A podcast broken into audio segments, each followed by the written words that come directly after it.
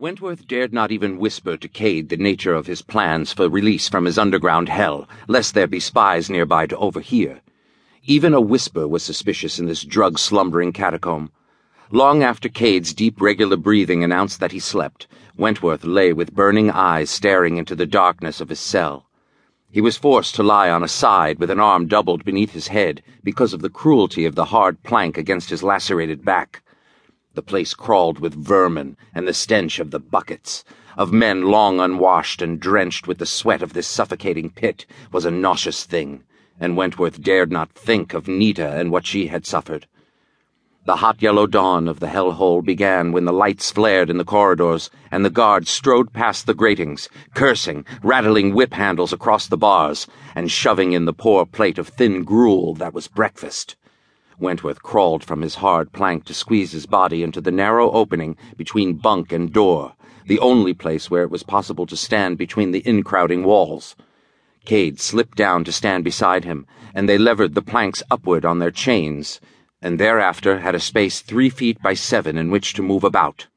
This should be safe, Wentworth muttered with unmoving lips as he passed the gruel to Cade. Remember, we are supposed to be drugged, stumble, and move sluggishly.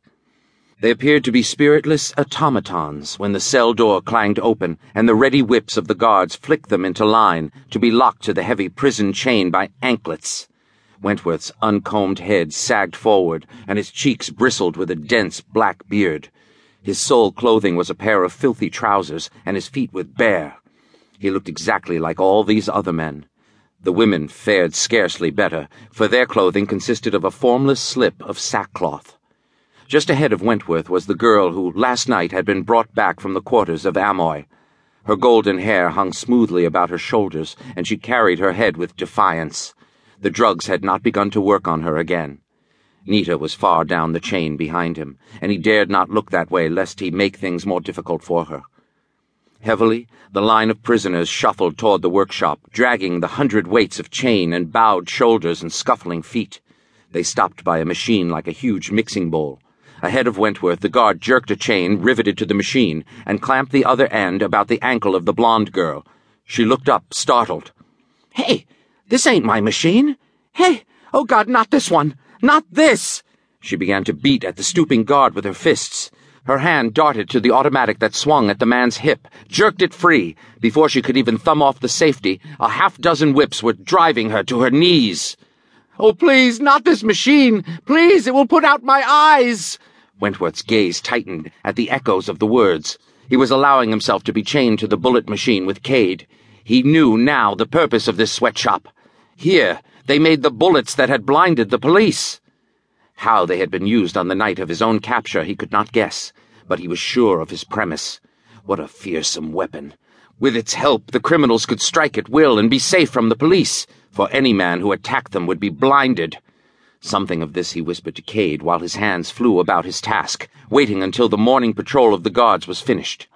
Cade stared at him curiously but made no comment. It was only much later that Wentworth realized Cade had, like the rest of the city, attributed the blinding of the police to their combat with the spider. The champing of the machine seemed to bite into his nerves with each passing minute, until it seemed he must scream as the only possible release. It was not until he noticed a twitch in Cade's left eye and involuntary shudders that ran through his body that he realized the awful truth. My God, Cade, he whispered, there must be drugs in the other food, too. We've been turned into drug addicts. Wentworth stared before him with unseeing eyes, and only the hissed warning from Cade's lips that a guard was approaching made him bend to his work in time. Now they had no choice. Now they must eat at least a portion of the drugged food, lest their own tormented bodies betray to their captors that they had avoided the narcotics which kept them servile to the slave masters. It was an hour before Wentworth could turn over the entire operation of the machine to the quivering Cade and set to work upon the lock on his ankle. It was a delicate task that faced him. He must pick the lock, take it apart, and file down the catch. It would not do to jam it.